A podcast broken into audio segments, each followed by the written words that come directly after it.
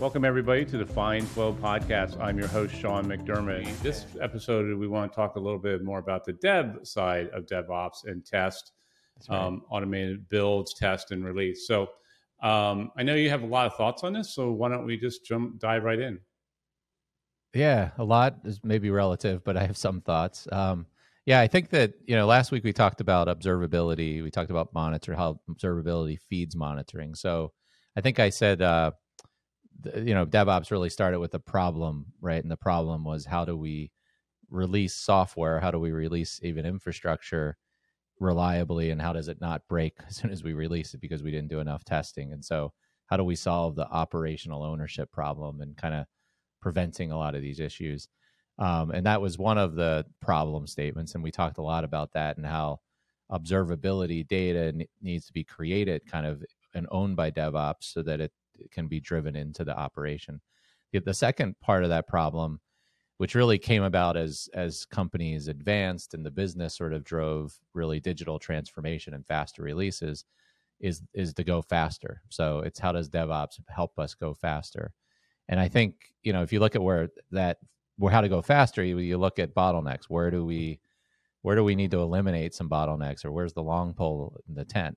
Um, and you know, operation obviously one of those poles could be you release it and it breaks and you got to bring it back into the garage right? You got to bring it back into the development shop um, and that's the worst kind of all because now you've exposed it to customers. And so i think there's a lot of effort has went into qa and testing and i think that's where the long pole ended up being was developers were releasing and then it just went through testing cycles through qa cycles and that's really where that long pole and, and really became and so then it becomes, well, how do we start automating these tests? And then it became, we want to, why should we have to manually run these tests? And then we should build and build and test all in the same framework. And so, like open source tools or like Jenkins and others are out there to do that and to build those tests. And so, where I think that's sort of where AI ops comes into the picture, right? Is you need to be able to introduce machine learning. You got to be able to introduce um, learning from the data, learning from the results of the test, learning from the behavior of the application to drive what are the tests that need to be done instead of it being very much a manual creation of tests that coders might create or that the DevOps team might create. Um, but machine learning should be able to start generating and driving some of those tests and, and using the results for feedback loops to make sure that, you know, maybe they're not testing everything every release, but, you know, what needs to be tested most. Um, and I think some of the authors we we t- brought a couple articles in talks about you know that data that's used in machine learning isn't just data that you get in your test and your QA and your development, your test, your QA, your staging environments. It's also the data that comes in from operational environments or your production environments as well. And so that's really the the big kind of takeaway is you know how do we go faster, and then how does machine learning, how does AI ops play and helping that go faster. Um, so I don't know if do you have any thoughts on that, Sean, on you know where um, where that fit is. You know, me, I always have I, I, always have thoughts on something. Um, they may not be good, but I always have thoughts on something. Um, I, yeah, I, I think we're you know obviously what's going on right now in you know AI AI ops as related to DevOps is mm-hmm. heavily focused on the observability side, like we talked about last week. Um, the opportunity, I think, on the on the build and release, test and release side is just as you said, right? How do we? Um, are there ways for us to take data? So from an build, I guess there's two. To me, there's two types of observability data too. One is you know really performance data, right? Are we having outages? Are we having issues? Degradation mm-hmm. of service, and how do we bring those back into the build, the, the part of the build, the chain where you're you're building and enhancing and continuing improving. But there's also, I, I think, the ability to bring in information re- related around usage of these applications. How are they being used? When are they being used? When are you looking at uh, different loads and time time of use and geography of use and things like that? And that starts becoming even more interesting when you get into like DevSecOps, right, where you yeah. start looking at um, geographical type uh, information for improvement of security and things like that. The so right now I, I, I really see when I think about DevOps or DevSecOps using AI. It's to me, it's more kind of potential, right, of mm-hmm. where it could go. You know, uh, of of my companies, you know, we we develop software and several several. We have a SaaS platform in one of the companies, and we do a lot of automated testing. And for every for, for, pretty much every module code we write, we write a whole bunch of tests, right? And those tests go into the the DevOps chain, and they're used for testing the software and, and overnight automated testing. But it is a very manually intensive process. So I think as people start thinking about using um, AI to, as you said, start generating auto generating text testing, I think that could be very very interesting mm-hmm. to really expand because if you don't write a test, then you're just not going to test anything, and that's part of the problem. I mean, there's kind of two parts of of. There's always two things around developers uh, that you're always a challenge. You know, documenting code and testing code, and mm-hmm. so using AI to to do both actually would be great. You know, the ability to kind of um, use AI as you're writing code to create, man, you know, natural language processing to create documentation of the code and an auto comment code and things like that as you're writing it would be very uh, there's a lot of potential there. And then mm-hmm. the idea of being able to to use ai to continually improve your testing automatically and do some predictive analysis of of testing and where you might be able to branch off to do a deeper level test automatically would be you know of huge value. So um, yeah, I, I, think right now, you know, the DevOps tool chain is really, really more heavily weighted towards, you know, the observability side of this. Um, yeah, I, I know one of the, um, you know, in talking as far as releases go, I know Chaos Monkey is something that's out there. I, I don't, not an expert on it, don't know a whole lot, but it's, I think that's sort of the predecessor maybe to the machine learning or AI ops and the testing, and that we're going to introduce chaos and look for anything and everything that could go wrong and we're going to test that as we release software and, and apply you know those kind of use cases or scale cases. Um, i think machine learning is probably being introduced into that being introduced as a as a next step or maybe even part of that to to be more intelligent i guess about where that how you're doing that chaos testing to actually that's being informed by um, you've learned behavior of the application. Um, so i think yeah, i think I th- that all go ahead sean I know. I think I think when it comes to AI, right, we need to kind of think about this in two different ways, right? And especially in AI ops, we need to think about it in the context of um, processing lots and lots of data, right? Mm-hmm. And then we need to also look at it in the context of predictability of um, of certain things happening in the future. So, and and th- so a lot of that is done through processing lots and lots of data and looking at behavioral type things. But I don't, I don't, I don't know if you've seen this. Um, there's a documentary on um, the AI platform that IBM wrote for, or I'm sorry, it wasn't IBM. I think it was Google um, wrote for um, Go, the the game of Go, okay. and it's it's fascinating if you get a chance to look at it. Uh, and essentially, they picked Go because Go is actually the most complex game in the world, more complex than chess. And um, very interesting things as they went through this kind of journey of of coding and and letting the the, the machine learn Go and learn things. Um, it started, you know, it, it, took on these grandmasters, and eventually it took on like I think what the number one guy in the world in Go. I had actually never even heard of Go before this, and the the the really interesting thing, and you can actually see the game while they're while you know they film the game. The the the um, the AI platform essentially made a move that was completely unprecedented. Like, and I don't know anything about Go, but literally the whole room just like was aghast. Like everyone was like, "What the?" And even the player that is playing was like, "That was such an unconventional move." He was confused. He was like, "What's going on? Did it just make a massive mistake?" Right?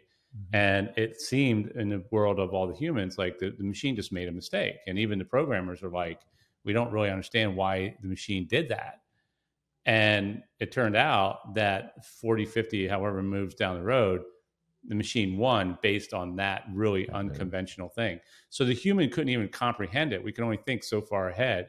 So I think that that's where AI is going to get really interesting in the um, the front end of the DevOps chain mm-hmm. is to start using data from observability and things like that to start looking at patterns and looking at things to test that we haven't even thought of because there are too many steps down the code chain. Uh, and that yeah. that's pretty exciting stuff, you know.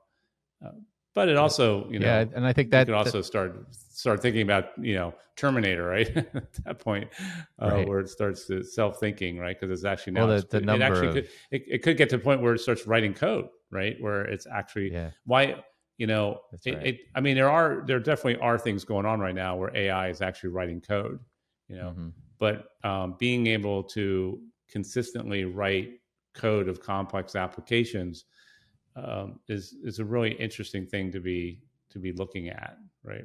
Yeah. So the A, the AI ops people don't like the AI op, they, the machines that have to operate AI's code is probably not happy. You know, they're.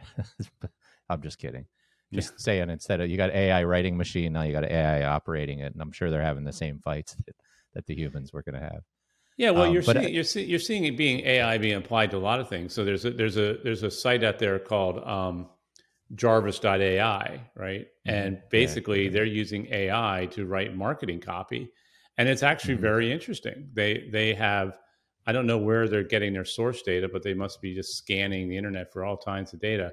But there's different templates that you can pick, and when you pick a temp it, it, template, it will actually write the content for you. And I've used it, yeah. you know, uh, and I, I, actually I used it a couple days ago, and I put in a couple prompts in there, you know, three or four sentences of prompts, and it kicked out, you know, mm. almost 300 words of copy. And I have to say, it was pretty good, right? Yeah. So the ability for us to basically say, hey, look, we want to start optimizing our code, and especially the codes that are are creating very um, you know right now they're they're learning and they're they're creating algorithms and modifying algorithms i mean what's to stop at some point you know ai from actually creating code from scratch right? Yeah. And building exactly. the automated testing routines from scratch and yep. releasing that code automatically. I mean, I think we're a ways mm-hmm. away from that, but it's completely conceivable to me. Yep, exactly. So that I guess as far as uh segue to the first article we kind of brought up, I think we had two articles today to drill into this concept or at least bring in mm-hmm. some other perspectives. Um, the first one was written by uh, Andreas Grabner, who's a DevOps person at Dynatrace. You know, I think he's a, more of an activist um, DevOps at Dynatrace.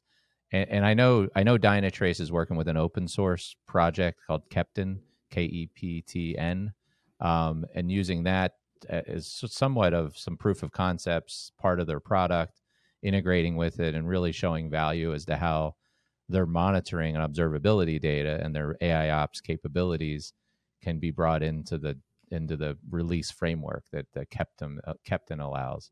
Um, and so he, he wrote about in this article that um, AI ops done right, delivery automation for DevOps and SREs, you know, two different ways DevOps can be applied or AI ops can be applied. And it really is that taking data that's in your production environment where AI ops is traditionally monitoring production and using that data to pull that back into uh, pull that back into your DevOps. And so one is you can there, and there's and then it's the other way as well, so that you can push data from your testing and your QA data up into your AI ops solution so that it can be leveraged and used in production. Um, and so I, I, think of that as, you know, several software companies I've kind of been involved with. Scale, you talked about security, but scale is another big issue. So you have tests being load tests being run in the lab that's certain transactions per minute or second or whatever and it worked great in the lab. Now you get into the real world, it's interacting with so many different things, so many different customers, spikes and integrations and API calls, and and it breaks. And what do you need to know in operations? Well, what did we test it for back in the lab, right, or back in test? And you and you want to be able to go back and look at that. And what he's proposing really is that AI ops data or that data from your test from all those different environments mapped to the same entity, the same microservice or the same part of your, your infrastructure, you should be able to go back and see that automatically and say, oh, look at five, you know, 500 transactions and support it. And now we're spiking to 10,000. And that's why it broke. And we got to go fix that. And so I think breaking down those barriers between DevOps and testing, and then how it works in operation, the same data should be available regardless of what the environment is, and it should be mapped to the same entities that are being kind of promoted through those environments. Um, and I thought that was pretty fascinating to kind of, you know, he articulated a lot of some of the thoughts that we had as far as how it, the data can be used in both ways. Yeah, very interesting. I think one of the things you brought up there is is uh, scale, right? And yeah, um, op, you know, back you know some years ago, I did a lot of work with Yahoo, and uh, you know they had four hundred thousand servers at the time, you know, scattered mm-hmm. around the country, the world. I mean, to operate at scale at that, I mean, and you know, you're seeing now. I just I started seeing some statistics the other day. I kind of came across something about big data statistics because we keep talking about this this what you know AI ops is about processing mass amounts of data, and you know, but we we've never really kind of quantified it. We just say you know it's becoming, and I read this all the time in articles, and it's kind of the the primary drivers that humans can't you know process the amount of data anymore, and that's true, but no one ever really kind of puts it in context of what that means. Mm-hmm. So this big data um, statistics is you know, uh, Google gets 3.5 billion searches a day. You know, Facebook alone, right? Facebook alone has something like uh, 2.8 billion active users per month. So you think about the amount of posts that are going up there, the the photos that are going up there, and what what they're doing in processing of photos and and tagging and cross linking and the algorithms for connecting people. It's um, yeah, this is what we're talking about. Another interesting statistic every person in the world generates 1.7 megabits of data per 2nd mm-hmm. um, okay. I don't know exactly what that is as far as um, that that amount. You know, it's kind of like you know every person drinks or eats this amount of sugar per day. But um, you think about it, wow. you know, 1.7 megabits um, per second per day is pretty crazy. Um, uh, that means we're being watched, right? Yeah, and, and and another big statistic that I was kind of was, uh, and this is a source from CIO, is you know eighty to ninety percent of all the data is is unstructured, right? And and ninety five percent of companies, IT leaders, are saying that you know unstructured data is one of the biggest problems that they have. So what you're mm-hmm. seeing is massive amounts of data being collected, and most of it's unstructured. Um, so the you know AI ops really starts with a data problem, and and it was interesting about that from that article mm-hmm. of the scalability aspect of it. So, which kind of leads on to the article that I I I kind of pulled up this week, and this is um, uh, AI ops is an essential DevOps toolchain component by uh, Helen, Helen Beal, who I believe is with uh, Micromuse. Uh, not, no, not Micromuse, uh, Moogsoft. she's an advisor to Moogsoft. So a lot of she's written a few articles, which are very interesting. She's, she's she obviously has some great experience, but it, she's advising them, so a lot of them have a bent towards um, Moogsoft's uh, point of view. Yeah, certainly. So we take, you know, we take some of these things we take with a grain of salt, right? Because they're really marketing. But this one was kind of interesting because she was again talking about the data, the, the data problem, right, and the big data problem of dev of AI ops and how that feeds into into DevOps and um, and she the statistic here that I thought was kind of interesting. I haven't validated is 90% of the world's data has been generated in the last two years. Uh, mm-hmm. and 80, 80, percent of the business is unstructured. So we just talked about that. So, you know, one thing that I, I really, you know, kind of point that I liked about this article that she made was she she comes from a DevOps background, and mm-hmm. she she made the statement: "I have long incorporated planning, service desk, and monitoring into my DevOps toolchain architectures uh, too often, teams focus only on CI CD elements without considering the end to end value cycle. And I think that's a really good um, point to always kind of keep in mind. And we've talked about this in, the, in previous episodes that AI, um, AI is just proliferating through all different functions of the operational environment, not just event handling.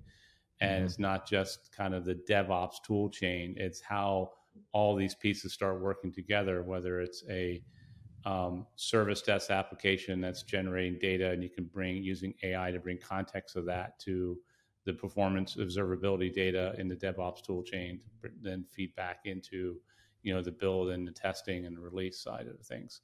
So, um, you know, I think yeah, there's I thought, a lot to co- go ahead. Yeah, Yeah, I was going to say I, I read the article as well, and um, you know, there was two things I kind of took from it. One, I'll quote. I think you quote it and just quoted her. I thought she wrote something pretty well, so I'll just read what she wrote, which was AI Ops provides essential feedback on the customer experience that must be applied to the next iteration of improvements for the organization. It's not just a way to fix problems faster. It's the basis, and when she says it's, it's the AI Ops is the basis for data driven conversations, decisions, and experimental, empirical experimentation. So I think very much the same same thing that the Dynatrace folks were saying. That you know, it's the same thing she's saying is that you're really you're not getting the customer experience when you're running your tests and doing your releases and the staging and all these other pre pre production environments. It's really you're thinking in the production you're getting the actual customer's impact on your IT, impact on your applications, and you're getting their experience if you're measuring even if synthetic transactions or actual response times you're getting on your on the you know the web or the internal apis that's critical to bring back into the devops toolchain and and inform that toolchain so that they can write better tests they can produce better tests. Um, so that so that was one thing and it's very much in line with what we said. The thing she said that we haven't really talked about is is just the importance of collaboration and that chat ops is what we see we're seeing more and other ops um, uh, that we're seeing better, more around just better collaboration instead of it just being in a ticket where you submit the update to the ticket or you're emailing or you're on conference bridges, but chat rooms like Teams or Google Meets or um, Slack is is is presenting, or just some of the ticketing software provides chat chat ops now. It's really a better way to to collaborate, but you're not just putting humans entering that information, but the information that's coming out of your AI ops is all being made available in this sort of chat room uh, environment. That's not just you know one dimensional, just information being posted, but just a three kind of two dimensional set of information that you kind of have in your chat room. Um, and that she's she's emphasizing how important that is, especially in the DevOps kind of release cycle, but then also in production and then cycling all the way back. Um, so I don't know if you had any thoughts or experience or you know around chat ops or does you know how that might fit in, in this in, in an environment like this? Yeah it was interesting i mean just kind of diverging off of it uh, devops for a second to talk about chat ops um, the what i've seen with chat ops is that there's been a number of ai ops platforms that have embedded chat ops into their platform and made it part of their um, isolation uh, and collaboration uh, envi- um, capabilities, right? And mm-hmm. what we have found with our clients is that a lot of the clients don't want to use that. They want to use their existing chat platforms like Slack mostly, yeah. and or Teams or something like that, and they want to integrate into there. So I think it's uh, I think it was good that the some of these vendors early on came out with these chat ops capabilities, but they're um, they're going to be forced into taking their platforms and integrating them into like uh, Teams and, and, Slack to um, replicate and enhance the capabilities of those chatting platforms with all the AI and isolation techniques and things like that, mm-hmm. which makes it a little bit harder, right? Because you're you're kind of at the mercy. Of, so being able to, um, you know, I know some of these platforms they can dynamically create isolation environments or isolation rooms, right? That effectively um, bring people in and out of those rooms based on the event and provide information where now they may have to actually build dynamic channels inside of another platform like slack in order to do that. Um, so it's going to be interesting to see where that goes but um, yeah i think uh, I, I, think that's a that's another component right? It's just like we talked about it the other day or last week about PagerDuty, you know, what PagerDuty is doing in the AI world. So all these are to, to me are just smaller uh, functional areas inside the operations domain that are going to have AI apply to it. Yep, exactly. So good. Um, well, that was fun. So uh, we'll, we'll move on fun. to another topic next week. And um, so uh, I, I, want to thank everybody for tuning in this week. So, Bill, on that note, I will uh, I will let you go, and uh, yep. we will catch up next week. I hope you have um, hope you have a great weekend.